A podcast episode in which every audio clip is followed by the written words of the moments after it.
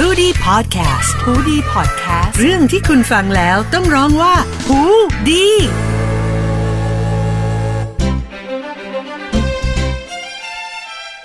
สวัสดีค่ะ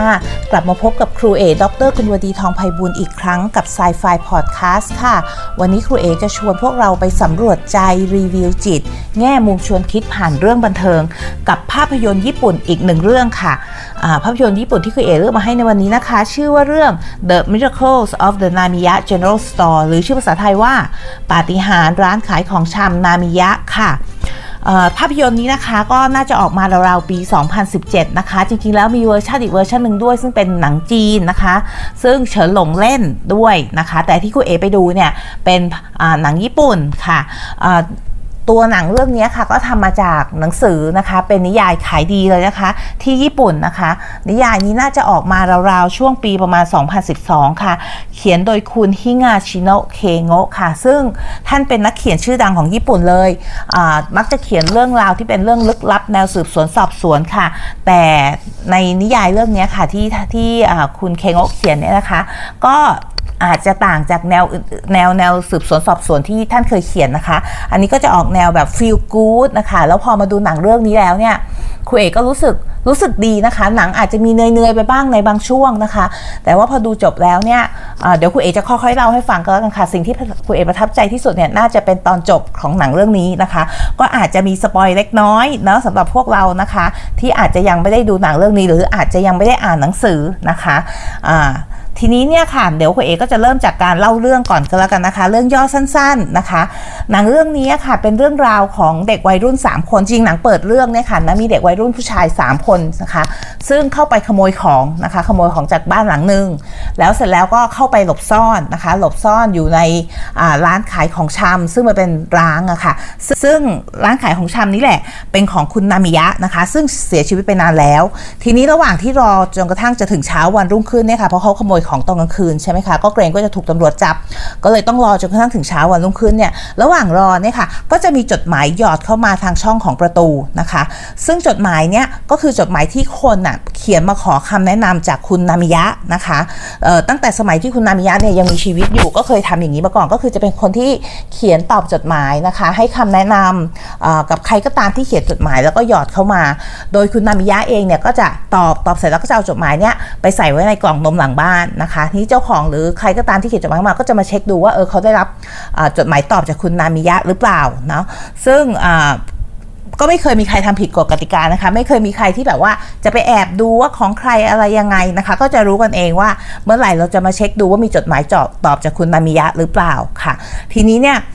ระหว่างที่เด็กชาย 3 คนเนี่ยค่ะที่ไปขโมยของมาเนี่ยอยู่ในร้านชำของคุณนามิยะเนี่ยซึ่งอันนี้ล้างแล้วเพราะคุณนามิยะได้เสียชีวิตไปแล้วใช่ไหมคะก็จะมีจดหมายหยอดเข้ามาเขาก็ไปเปิดดูนะคะ ก็ปรากฏว่าเป็นจดหมายเนี่ยซึ่งเขียนจากคนที่ มีอายุเมื่อ 40 ปีที่แล้วนะคะ ก็คือคนในอดีตนั่นเองนะคะเขียนมาถามนะคะมาขอคำแนะนำจากคุณนามิยะเนี่ยในหลาย ๆ เรื่องเลยค่ะ ทีนี้เด็กชาย 3 คนก็เลยอ่าระหว่างรอก็เลยลองตอบดูนะคะ ลองตอบจดหมายพวกนี้ดูนะคะ ซึ่งในหนังเนี่ยค่ะก็จะมีอ่าหลายตัวละครมากนะคะ หลาย character เนี่ยที่เขียนจดหมายเข้ามาหาคุณนามิยะนะคะ แต่ว่ามันก็จะมีความเชื่อมโยงกันนะคะ เริ่มจากคนแรกเนี่ยเขาใช้ชื่อว่าเป็นนักดนตรีนักดนตรีร้านปลานะคะซึ่งของเขาเองเนี่ยเขามีความสุขเขาอยากเป็นนักดนตรี แล้วก็ drop เรียนนะคะ ก็คือตัดสินใจจะไม่เรียนต่อเนี่ยเพื่อที่จะไปเขาเรียกไงนะไปสานฝันของตัวเองที่จะเป็นนักดนตรีค่ะ แล้วก็คุณพ่อเขาก็เหมือนแบบอืม ให้ความเห็นชอบว่าไปเลยไปให้สุดทาง เพื่อที่จะดูว่าตัวเองจะเป็นนักดนตรีที่แบบมืออาชีพได้ไหมนะคะ แต่ปรากฏว่าเขาก็ไปไม่ถึงนะคะ ไม่ถึงแบบความที่จะได้โด่งดังเป็นมืออาชีพ แต่ว่าในวันหนึ่งเนี่ยค่ะเขามีโอกาสได้ไปร้องเพลงคริสต์มาสนะคะ ให้กับบ้านเด็กกำพร้านะคะ เป็นเหมือนสถานสถานเลี้ยงเด็ก หรือสถานสงเคราะห์เด็กเนี่ยค่ะเนาะเขาก็เลยเข้าไปร้องเพลงนะคะ แล้วในวันนั้นนะคะคืนนั้นน่ะก็เกิดไฟไหม้ขึ้นมาพอไฟไหม้เนี่ยก็จะมีน้องจะมีเด็กผู้ชายคนหนึ่งค่ะ ซึ่งเป็นน้องชายของเด็กผู้หญิงอีกคนหนึ่งที่อยู่ในบ้านหลังนั้นนะคะ มีตัวละครเริ่มเยอะขึ้นใช่ไหมคะะซึ่งติดอยู่กับอยู่อยู่อยู่ในในในบ้านนี้ค่ะแล้วตอนนั้นกำลังไฟไหม้อยู่เนี่ยเขาก็เลยตัดสินใจนักดนตรีคนนี้ค่ะ ก็เลยตัดสินใจเข้าไปช่วยเด็กผู้ชายคนนี้นะคะ ซึ่งพอช่วยเด็กผู้ชายคนนี้หนีออกมาได้ แต่ว่าตัวนักดนตรีเองเนี่ยต้องเสียชีวิตนะคะก็คืออไม่สามารถอออกมาได้จากไอ้ไอ้ตัวไฟไหม้บ้านหลังนั้นนะคะเนาะก็เลยเสียชีวิตนะคะ แต่เด็กชายคนนี้มีชีวิตรอด ซึ่งเด็กชายคนนี้เป็นน้องชายของเด็กหญิงซึ่งเติบโตขึ้นมาเนี่ยค่ะเป็นนักร้องนะคะที่มีชื่อเสียงนะคะ แล้วเด็กหญิงคนนี้ก็เอาทำนองเพลงที่นักดนตรีคนนี้นะคะที่ แต่งไว้นะคะ แล้วก็มาใส่คำร้องของตัวเอง โดยให้ชื่อเพลงนั้นว่า Reborn นะคะ ก็จะเห็นความเชื่อมโยงของตัวละครแต่ละตัว แล้วตัวเด็กหญิงคนนี้เองเนี่ยค่ะก็มีความเชื่อมโยงนะคะ กับตัวละครตัวอื่นๆอีกในในเรื่องนะคะ อย่างเช่นเพื่อนของเขาคนหนึ่งเนี่ยค่ะ ซึ่งอยู่ในสถานสงเคราะห์เด็กด้วยกันนะคะ เป็นเด็กผู้หญิงเหมือนกันเนี่ย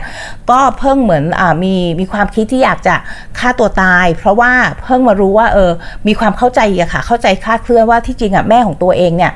ไม่ได้อยากมีชีวิตอยู่คือตั้งใจที่จะฆ่าตัวตายแล้วก็เอาตัวเอง เหมือนตายไปด้วยตอนที่ตัวเองยังเด็ก ๆ อยู่ ยังเป็นทารกอยู่เงี้ยค่ะแต่พอมารู้ข้อเท็จจริงทีหลังว่าอ๋อจริง ๆ แล้วเนี่ยในวันนั้นเนี่ยแม่ไม่ได้คิดอะไรเรื่องฆ่าตัวตายเลย แต่ว่าแม่ทำงานหนักมากนะคะ เพื่อตัวเองทั้งที่แม่เป็นแม่เลี้ยงเดี่ยวนะคะ ตัดสินใจที่จะเหมือนเก็บลูกเอาไว้นะคะ แล้วก็จะพยายามเลี้ยงตัวเอง โดยที่ไม่ได้มีคุณพ่อช่วยเลี้ยงเลยนะคะ ก็เลย วันนั้นนะคะน้องป่วยมากนะคะ แล้วคุณแม่ก็ทำงานหนักมากก็เลยหลับในในระหว่างที่ขับรถเนี่ย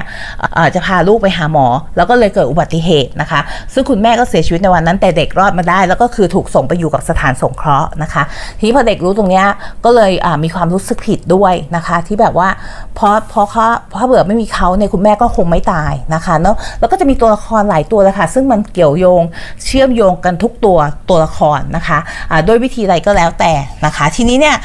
ก็จะมีตัวละครอีกตัวหนึ่งนะคะ ซึ่งเป็นตัวละครจะว่าหลักก็ได้นะคะจำได้ไหมคะที่คุณเอบอกว่าเด็กผู้ชาย 3 คนนี้ไปขโมยของนะคะจากบ้านหลังหนึ่งนะคะ ปรากฏว่าบ้านหลังนั้นนะคะเจ้าของบ้านเนี่ยน่าจะชื่อคุณเฮโกะหรืออะไรสักอย่างหนึ่งคุณเอจำชื่อไม่ได้แน่นอนนะคะ แต่ว่า อ๋อไม่ใช่สิ น่าจะชื่ออ่า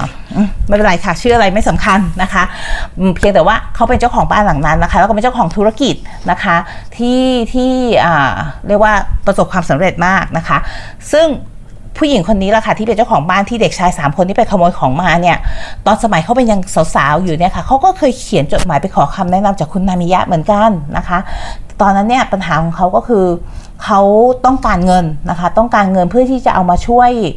ผู้ดูแลเลี้ยงดูเขามาค่ะออยากจะเอามาช่วยเหลือนะคะเขาก็เลยกำลังตัดสินใจว่าเนี่ยเขาสมควรที่จะไปเป็นเมียน้อยนะคะ มีคนออฟเฟอร์มีคนเสนอมานะว่าเป็นเมียน้อยไหมอย่างเงี้ยก็จะได้รับการเลี้ยงดูได้เงินเป็นก้อนหนึ่งมานะคะเขาก็เลยเขียนจดหมายปรึกษาคุณนามิยะว่าเออเขาแบบเนี่ยสมควรจะไปเป็นเมียน้อยไหมนะคะ หรือว่า จะยังไงดีนะคะ ซึ่งจดหมายฉบับนี้ค่ะ ปรากฏว่ามันถูกส่งเข้ามาในในในคืนนั้นนะคะ คืนที่เด็ก 3 คนนั้นอะอยู่ในบ้านร้างนะคะออยู่ในร้านร้านของชำที่เป็นร้างเนี่ยค่ะ แล้วเด็ก 3 คนนี้ก็ตอบนะคะ ตอบตอบโดยที่เขารู้อนาคตเนาะว่าอนาคตเนี่ยอีกหน่อยจะมีอินเทอร์เน็ตอีกหน่อยจะอะไรงนี้ก็เลยบอกว่า งั้นเราให้คำแนะนำว่าอย่าไปเป็นเมียน้อย ให้ไปตั้งใจเรียนหนังสือเรียนเสร็จให้ลงทุนลงทุนเสร็จแล้วทำอย่างงู้นอย่างนี้อย่างนั้นนะคะ ซึ่งผู้หญิงคนนี้ค่ะเขาก็ทำตามคำแนะนำนั้นจนกระทั่งประสบความสำเร็จในธุรกิจของตัวเอง และในที่สุดเนี่ยเขาเองก็เอาเงินส่วนหนึ่งเนี่ยค่ะมาช่วยบ้านบ้านสงเคราะห์เด็กที่ที่เกิดไฟไหม้นั่นนะคะเนาะ เขาก็เอาเงินเนี่ยค่ะมาช่วยช่วยบ้านสงเคราะห์นี้นะคะ แล้วก็มีโอกาสได้เดินสวนทางกับนักดนตรีคนแรกที่คุณเอ๋เล่าให้ฟังนะคะ ก็จะมีโมเมนต์แบบนี้ค่ะที่ตัวละครทุกตัวเนี่ยเชื่อมโยงกันไม่ว่าจะด้วยวิธีไหนก็แล้วแต่นะคะเนาะแต่เขาเชื่อมโยงกันหมดเลยค่ะทีนี้เนี่ย ในแต่ละตัวนี่ค่ะก็อย่างที่เอบอกเนี่ยตัวละครตัวนักดนตรีเองเนี่ยเขาก็เคยเขียนจดหมายเข้ามาขอคำแนะนำจากคุณนามิยะนะคะว่าเขาสมควรที่จะเดินเดินอ่านี่ค่ะเป็นนักดนตรีต่อไปไหมอะไรอย่างเงี้ยค่ะเนาะหรืออ่า อีกกรณีหนึ่งกรณีที่คุณแม่ที่ที่เสียชีวิตจากอุบัติเหตุนะคะเนาะอันนั้นเขาก็เคยเขียนคำเขียนมาขอคำแนะนำจากคุณนามิยะเหมือนกันว่าเขาควรจะเก็บลูกไว้ไหม หรือว่าเขาควรที่จะไปทำแท้งดีนะคะ ซึ่งคุณนามิยะก็ให้ข้อคิดนะคะ ว่าเออถ้าเราพร้อมที่จะเลี้ยงดูเด็กเนี่ยเราก็ ก็ก็ตัดสินใจด้วยตัวเองได้นะคะเนาะซึ่งสิ่งพวกนี้ค่ะอพอเราพอพอครูเอ๋มามองแล้วอะค่ะ มันจะมีธีมนะคะธีมธีมในทุกตัวละครเลยนะคะ เหมือนกับการที่เราจะต้องผ่านความเจ็บปวดนะคะ ทุกตัวละครในหนังเรื่องนี้ค่ะครูเอ๋รู้สึกว่ามันมีความเจ็บปวดในทุกตัวละครนะคะ แต่ในขณะเดียวกันในทุกตัวละครก็สามารถที่จะก้าวข้ามผ่านความเจ็บปวดนั้นมาได้นะคะ เหมือนเราแบบต้องเก็บ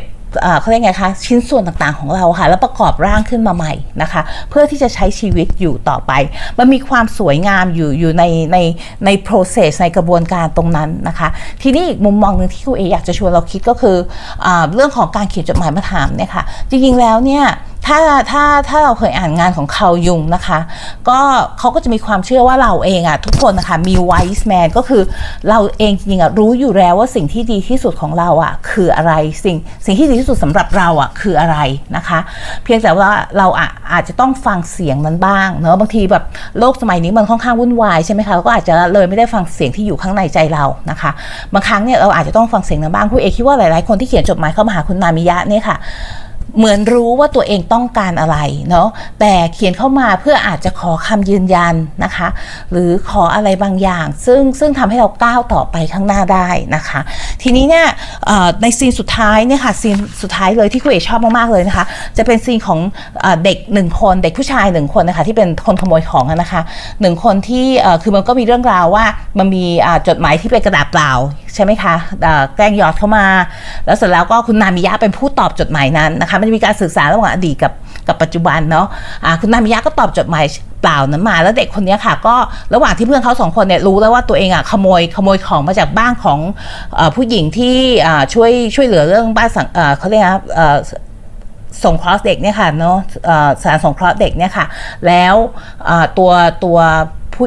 เด็กชายสามคนนี้ก็เคยถูกเลี้ยงอยู่ในสถานสงเคราะห์เด็กนี้เหมือนกันนะคะ เพื่อนเขาสองคนเนี่ยตัดสินใจว่าจะกลับไปเผชิญหน้ากับตรงนั้น แต่ว่าเด็กคนนี้ยังไม่ได้ตัดสินใจที่จะกลับไปเผชิญหน้านะคะ แต่ระหว่างนั้นเนี่ยเขาก็ไปเปิดตู้นมนะคะ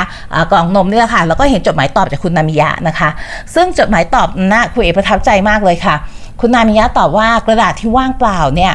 สำหรับเธอเนี่ยคนที่เขียนมาเนี่ยอาจจะหมายถึงว่าเธอสับสน คือหรือไม่รู้ว่าจะทำอะไร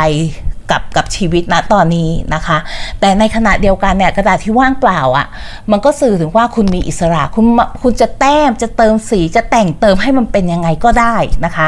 ตามสิ่งที่เราอยากจะเป็นหมายถึงชีวิตเราไร้ขีดจำกัดนะคะ เราสามารถจะเป็นอะไรก็ได้นะคะ อันนี้คือมุมมองของคุณนามิยะเนาะซึ่งคุณเอประทับใจมากเลยนะคะ แล้วในขณะเดียวกันเด็กผู้ชายคนนั้นเนี่ยค่ะก็ก็สะท้อนเหมือนกันว่าเออจริง ๆ แล้วเนี่ยเขาเองก็เป็นคนหนึ่งซึ่งเติบโตมาในสถานสงเคราะห์เด็กอะซึ่งก็เคยเชื่อว่าแบบ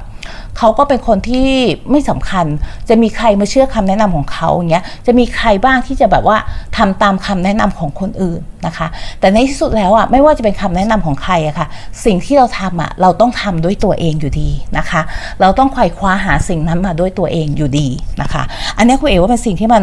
สวยงามมากๆเลยนะคะ มันมันเหมือนสร้างแรงบันดาลใจอะคะ่ะเหมือนทำให้เรากลับมาอยู่ตรงนี้อีกครั้งหนึ่งแล้วทำให้เราคิดว่าเออจริงๆแล้วไม่ว่าใครจะแนะนำอะไรให้เราก็ตามเนี่ยในที่สุดแล้วอะ่ะมันเป็นตัวเราเองค่ะ ที่เราจะต้องลงมือทำเป็นตัวเราเองที่ต้องออกไปหาไขว่คว้าความฝันหรือว่าสิ่งที่เราอยากจะทำตรงนั้นมานะคะ ก็อยากให้พวกเราดูหนังเรื่องนี้จริงๆนะคะคุณเอกประทับใจมากเนาะแล้วก็ตอนนี้คุณเอกก็กำลังจะไปหาหนังสือมาอ่านเลยนะคะ ก็หวังว่าวันนี้คงได้อะได้ข้อคิดดีๆนะคะ กับหนังเรื่องนี้ แล้วเดี๋ยวคราวหน้าเรากลับมาพบกันอีกครั้งนะคะ กับ Sci-Fi Podcast ค่ะ สวัสดีค่ะ